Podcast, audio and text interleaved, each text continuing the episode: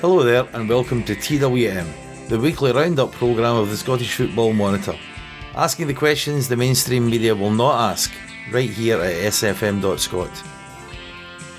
I'm John Cole, and this week we'll be talking with James Doleman, the award winning court reporter who famously covered the Tommy Sheridan trial and who has been following in the footsteps of the very busy Rangers versus the rest of the world litigation. James is now a member of the Byline team, an online crowd-funded news service, and he will be telling us a bit about Byline also. James will also be keeping us up to speed with that Rangers litigation, as well as explaining the limitations and frustrations of the job of keeping a watchful eye on the process of justice. The first silverware of the season is now resting in a sideboard in the Celtic boardroom after Sunday's League Cup final against Aberdeen, where Celtic defeated the Dons by three goals to nil, and congratulations to them on their win. A surprisingly one sided contest, Celtic fans and players and their manager Brendan Rodgers will be delighted to reach major trophy number 100. By contrast, the Dons will be wondering why their team underperformed in the day. Did they freeze in the cup final spotlight, or was it just a bad day at the office? Who knows? Uh, the positives for Aberdeen are that they surely won't have too long to wait before they have the opportunity to make amends. For Celtic, despite another European home defeat in midweek, this time a respectable 0 2 reverse at the hands of Barcelona, the positives are stacking up. Qualify for the Champions League, check. Take an early lead in the Championship, check win the first available trophy, check. Make tangible and visible progress on the field, check. While Celtic and Aberdeen had the day off to tussle for the Cup, Rangers found their way back to second spot after a remarkable and impressive win from a losing position with 10 minutes left, again at Partick Thistle, who underlined the point made by our guest from last week, Alan Nixon, when he commented on the alarming number of late goals the Jags were conceding. An equally impressive Hearts blew Mark McGhee's Motherwell away at Tiny with a 3 0 win, readying them for a showdown with the Ibrox Club in Glasgow on Wednesday evening. That tie is certainly shaping up now as a litmus test for both of those sides. The other four sides involved in league duty the weekend were all from the bottom six, with Dundee getting the better of Inverness at Dens and Ross County and Hamilton sharing the points and two goals in Dingwall. And speaking of Rangers, their AGM was a pretty low key affair, with the only real uncertainty that surrounding the resolution seeking to disapply preemption rights, which will give the board a green light to issue new shares, remaining unresolved until votes are counted next week. In fact, apart from the usual self congratulatory, we are so great and you are so fantastic rhetoric, which is a feature of these Rally the Troops occasions, the message from Dave King was very low key his assertion that building a team capable of challenging for the title is a long term affair was a surprise. His admission that on field progress is disappointing and that they had previously been over optimistic about the capability of the side was a welcome reality check, as well as a sensible, if belated, attempt at managing unrealistic expectation. The future of Rangers, though, will very much be determined by the outcome of the upcoming court cases, and the winter court season is about to begin in earnest. It might be true to say that so far the various legal teams operating on behalf of the Ibrox club have a rather better strike rate than Mark Warburton and his team. Some courtroom observations coming up from James Doleman in a couple of minutes. But first, a wee word about Rangers, the football team. We often discuss the issue of old club, new club when we speak of Rangers. Legally, there really isn't any sensible argument other than new club, of course. But the last two weeks have demonstrated that Mark Warburton's side are imbued with a very Rangers like refusal to settle for anything less than a win.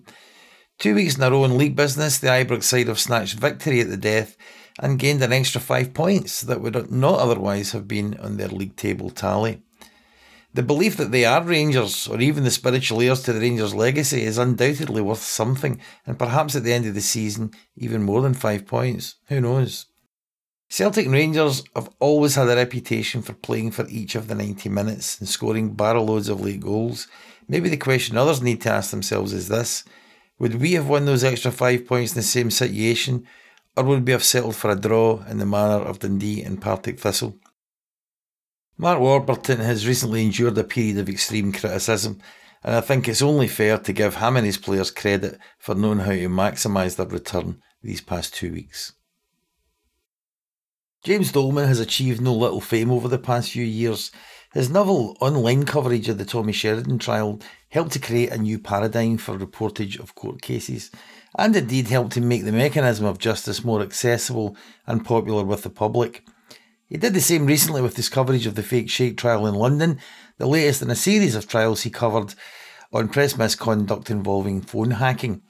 James has also reported at length in many of the legal battles that Rangers have become embroiled in over the past couple of years, attracting much praise and criticism on social media. He is getting ready to cover yet another of those cases, and he took time out this week to talk to me about his work, his involvement with Byline, an alternative news organisation that he's involved with, and his passion for bringing the process of justice to the public. Uh, James, thanks first of all for uh, for joining us in TWM. Uh, thanks for talking to us and uh, giving up your time.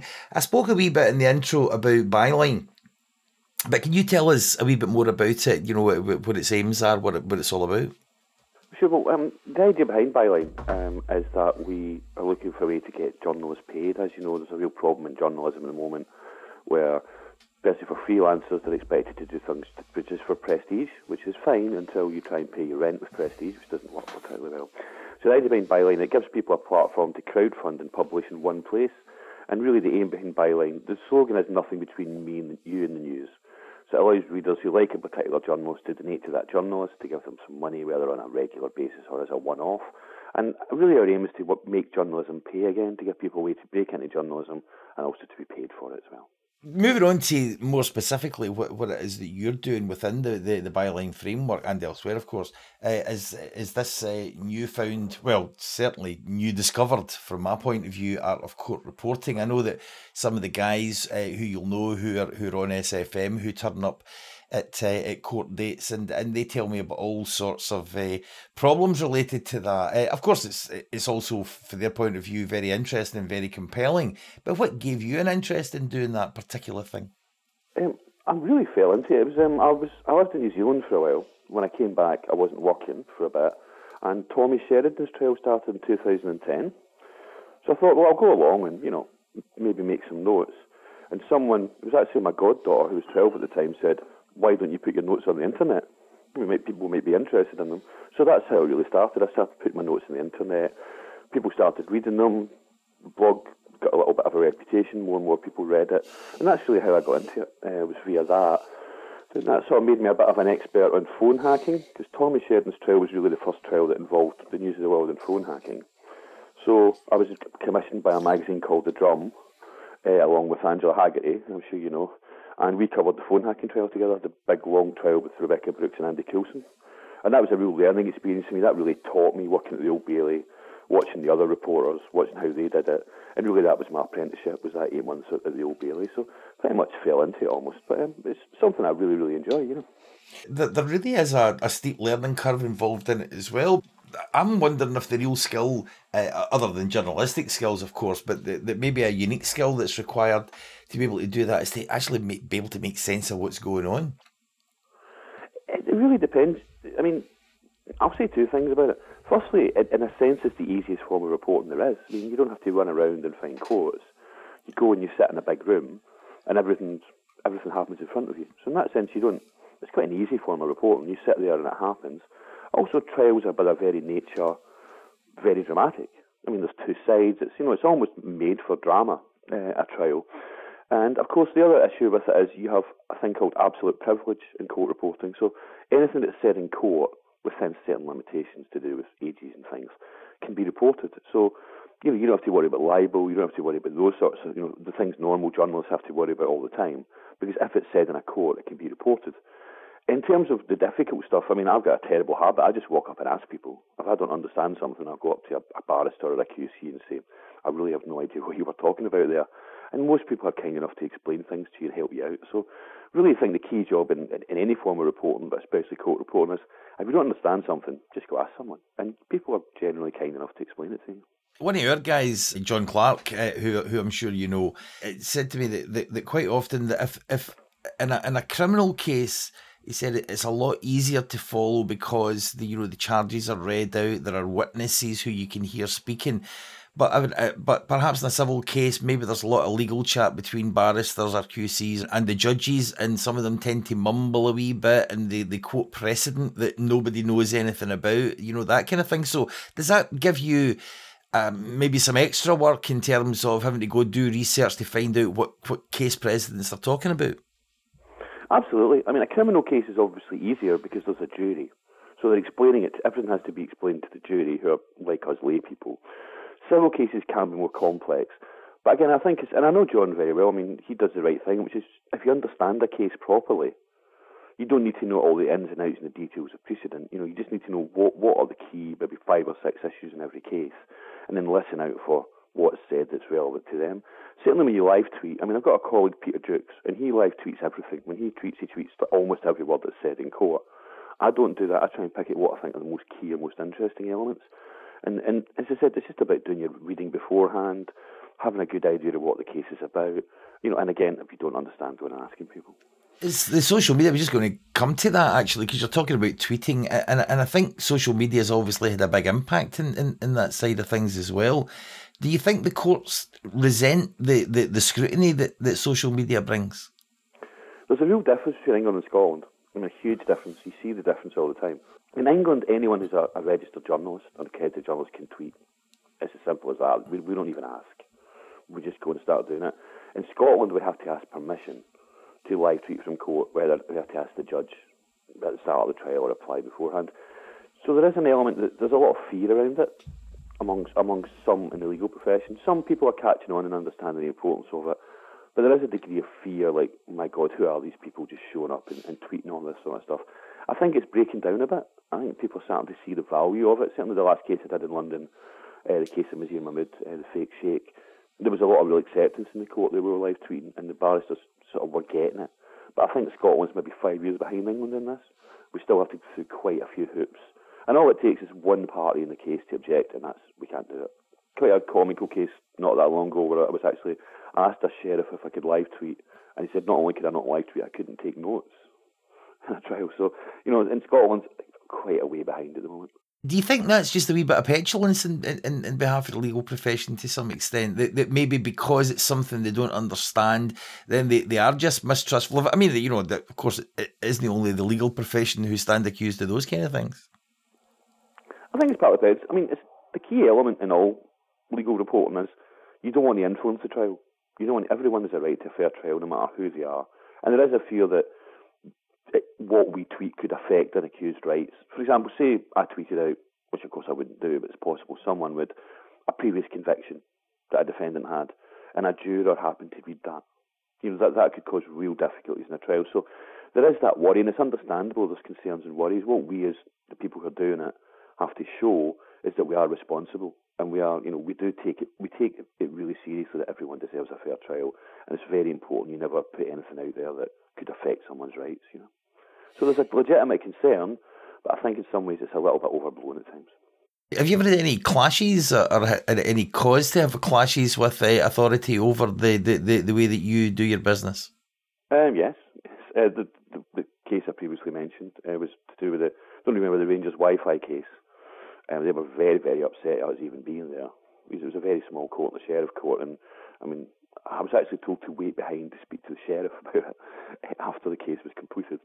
Um, again, it does happen, but I think it's a degree of some of the. And it seems to be strangely inverted. Oh, in some ways, the higher the court is, the more accepting they are of it. you mainly get problems in the lower courts. Um, one of my colleagues went to an immigration tribunal not that long ago, and they tried to throw him out even though he was an accredited journalist, you're not allowed in here. But it's important that we keep stressing the idea that all courts are public, and they're public for a very important reason. So judges and the legal system can be held to account. It's important you just constantly stress that with them. You know, it's, it's everybody's right to go to court. It's everybody's right to, to report what happens in court. And it's vital. It's vital to our democracy that it's reported. So I think once you build it, I mean, I've got a reasonably good reputation now in the legal system. I don't run into too many problems, but yeah, it does happen from time to time. I think that the Rangers case, I mean, the, they've, they've been involved in all sorts of legal stuff over the past couple of years, no, no question about that. And there's also no question that, that the interest among football fans is all of a sudden peaked, whereas perhaps previously they, they wouldn't have been quite so interested. Does the Rangers case give you any particular problems with Rangers fans or with other journalists or uh, even special problems with, with uh, people in the court, court officials? No, not with the court officials. Obviously, you do, as anyone, and I'm sure you know this yourself, anyone who writes about the old firm um, gets abuse. You know, I often sit with Grant Russell from STV when we're tweeting together, and it's quite funny because Grant's getting a stream of abuse from Celtic supporters on his feed, and I'm getting a stream of abuse from Rangers supporters on my feed. Exactly, even though we're both reporting exactly the same event. In fact, I joked with Grant once we should swap phones and see if anyone notices. It's just it just goes with the territory. But I think the interest, as you know, it's been a I think the biggest sporting story of my lifetime has been the, the whole the, the, collapse of Rangers and the rebuilding of Rangers and the consistent legal issues that are going on around it. And it's dead important that people know about it. You know, people should know what's going on. It shouldn't be a, a mystery, if you like. But certainly that's that's really the only issue. I've never had any problem with any other journalists or any specific problem with court officials about it. That's never happened.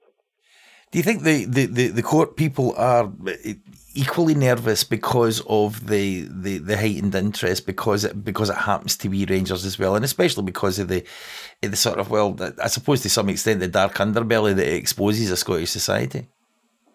Possibly. I mean, I think that they have to be very careful, but these are uh, certainly in the higher courts. These are very measured people. They're used to dealing with controversial cases all the time. Where you can run any, where you see a bit of nervousness is in some of the lower courts things are going through. But at the highest level, at the court session level, or in the High Court, and again, a lot of the stuff I do is in the High Court in England, where they really don't know what Rangers is particularly. To them, it's just another case. So, uh, really, the only issue would be the social media one for me in terms of abuse, and, and that's what Twitter has got a mute button for, you know, to stop that happening. And to be honest, I don't see 90% of it anymore because the, the usual suspects are all are all blocked on my Twitter feed, so I never even see it anymore anyway. Do you, th- do you think that the, the, the, Rangers situation, because of the, the, the way, I mean, I, I, suppose I mean, I suppose the Sheridan case probably comes into this category as well, that it might get people interested in what's happening in court who otherwise perhaps wouldn't be. But now that people are starting to wake up to say, oh, wait, wait a minute, the courts are accessible, they, they are open to us, and that and that maybe in general the population might take a you know an even greater interest in what goes on in, in, in many cases, not just the popular ones like this. Something I believe in very strongly is uh, open justice, this idea that justice should be open. The real issue is for newspapers today, there used to always be dedicated court correspondents, people who sat in court and did cases constantly. Now, for example, Glasgow Sheriff Court's covered by one journalist, just one, mm. for the vast majority of cases. It's, it's not economic for a newspaper now with resources going down to have a journalist sitting in a court all day. I mean, most magazines and newspapers would ask you to do as a journalist three or four stories a day. Well, obviously, if you're sitting in a court, you can't. you can only maybe do one a day. So it is a real problem, and it is, I think, good that there's now more citizen journalists coming out, uh, people at Jaw and other people going along with these things and reporting them back. Perhaps that's the you know that's something we believe quite strongly in Byline as well that we encourage more people to report on more issues because we can't unfortunately rely on the press to do the job they used to do, which isn't their fault. It's merely a matter of resources. So hopefully, some citizen journalists can step in to the gap, if you like, and try and fill some of that. I suppose that the heightened interest is something that certainly, I suppose, it helps you in terms of being able to follow your muse, so to speak, uh, because it, because it is something that you love doing. But given the those lack of resources within the, the mainstream media themselves, it means you can pretty much cherry pick the stuff that you cover as well. Does that give you greater freedom to be able to pursue your own interests in that regard? Well, absolutely. I mean, the thing about crowdfunding is it does allow me to sort of go, well, I think this is an interesting case and obviously it relies on other people. It relies on people agreeing with you that it's interesting. You know, that, yeah. oh, that's something we want to cover. That's something we want to do. I mean, I do go to courts quite a lot and don't report on certain things.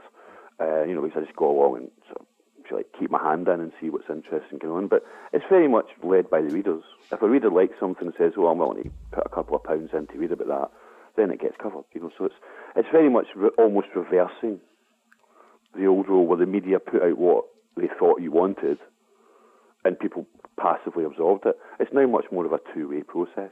Yeah. And the great thing I love is when I'm covering a case, whether it's a Rangers case or a, a press misconduct case, the feedback you get is excellent. I mean, lots of people email me with information that I didn't have and things that I didn't know, or I get criticism, and a lot of time I go, well, that's actually a really good point. Sometimes people send me criticism, I think, well, they're absolutely right about that.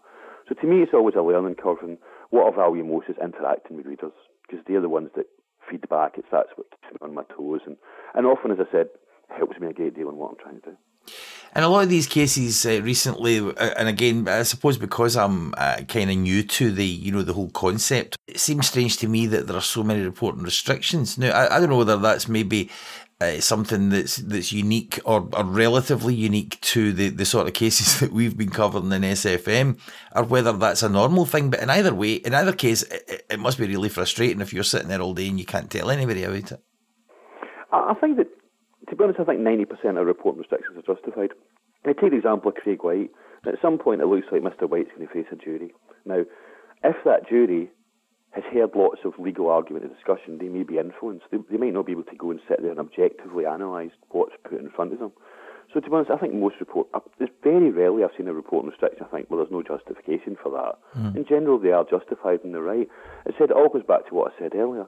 Everyone's got a right to fair trial. Everyone's got a right to have a jury that hasn't been pre-biased, if you like, before the case began. So, yes, there's restrictions, but again, most of the time I agree with them. I think they're absolutely justified. For example, I was at um, Thomas Mair, the man who killed Jo Cox. I was at his pre-trial in London, and none of that could be reported. None mm-hmm. of the pre-trial stuff could be reported. And I think that was right, because even someone like Thomas Mair deserves a fair trial. He deserves a jury who are fresh to it, who hear the evidence in court and come to a, a just justification of decision. So, as I said, yeah, there are restrictions, a, but I think it's important you stick to them. And 90% of the time, they're absolutely justified. Maybe you should tell Louise Mensch about that then. well, Miss, Miss Mensch is in America, so I don't think she's going, going to be dragged back to Britain anytime soon. But again, I mean, Louise Mensch um, is someone who's absolutely ignorant about the court process. It's quite shocking how ignorant she is about the process and pontificates on it. But that's free speech and that's democracy, you know, and that's what indeed uh, people can do. And and speaking uh, about exercising your own speech, free speech here, would you say that your time that you've been in courts, that, that your your opinion of the of the legal profession has been enhanced or diminished, or is it just about the same as where you started?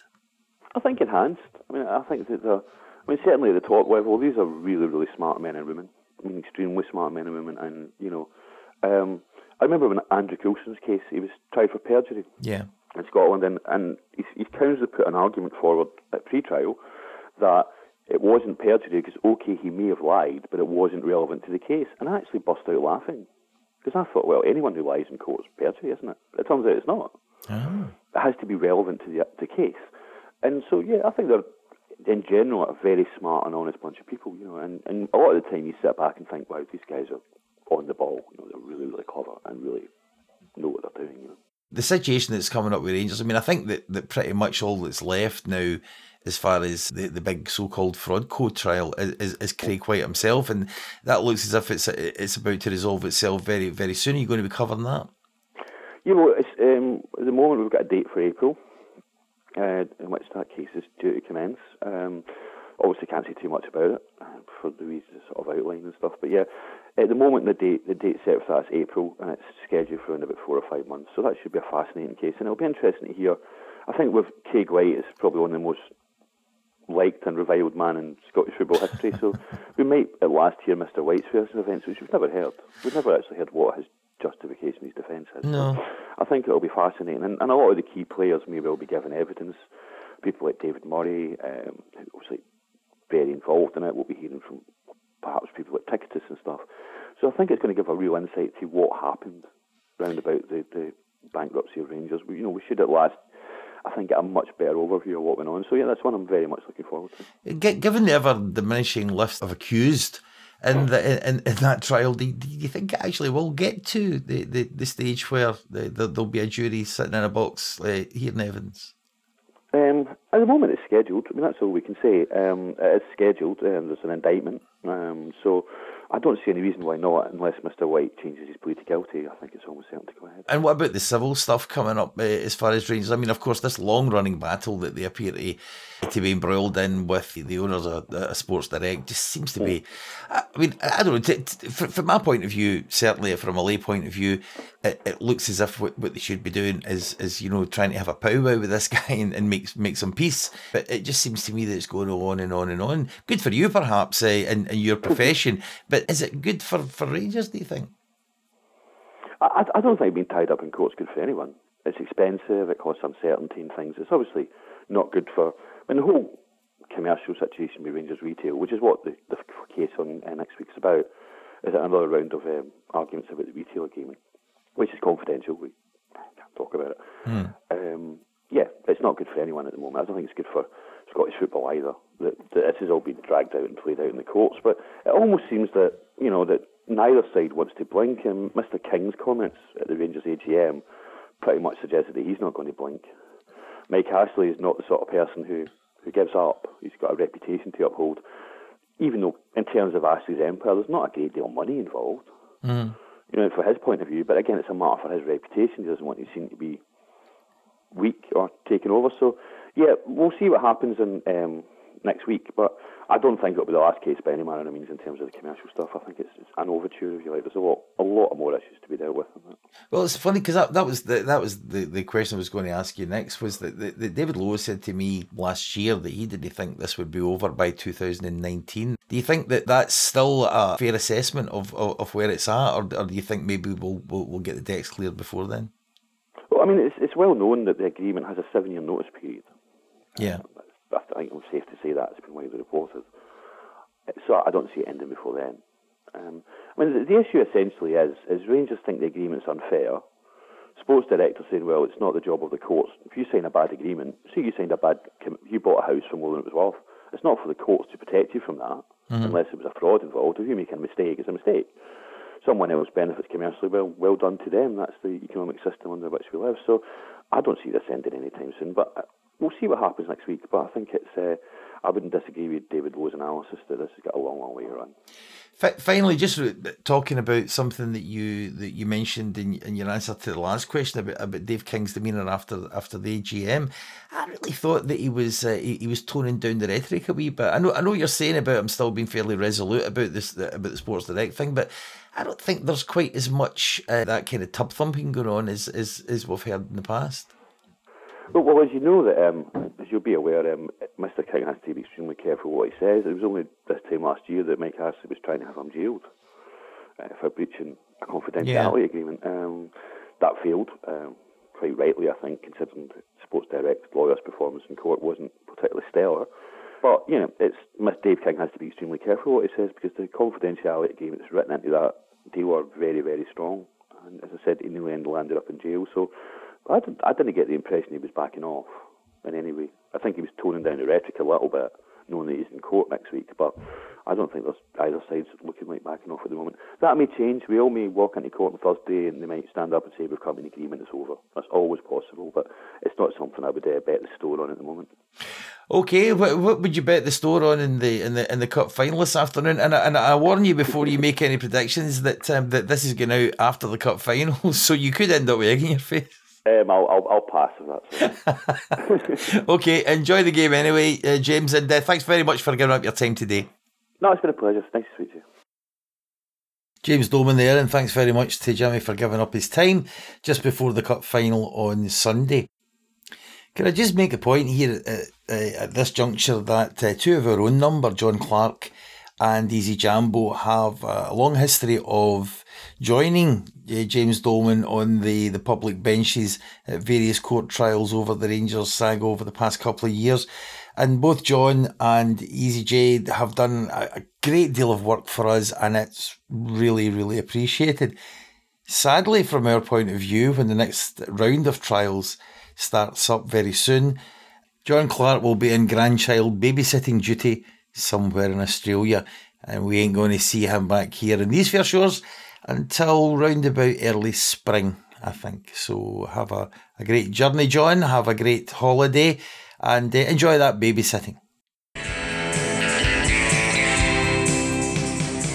And now, just before we go, and just before we go, I should say that just while we thought everything was starting to calm down with the litigation surrounding Rangers, that even more has been added. Duff and Phelps apparently are now taking Strathclyde police to court for.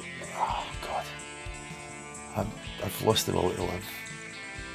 Time to go. Thanks again to James Doleman and to all of you who have taken the time to be at one once again with TWM on sfm.scot. Bye for now.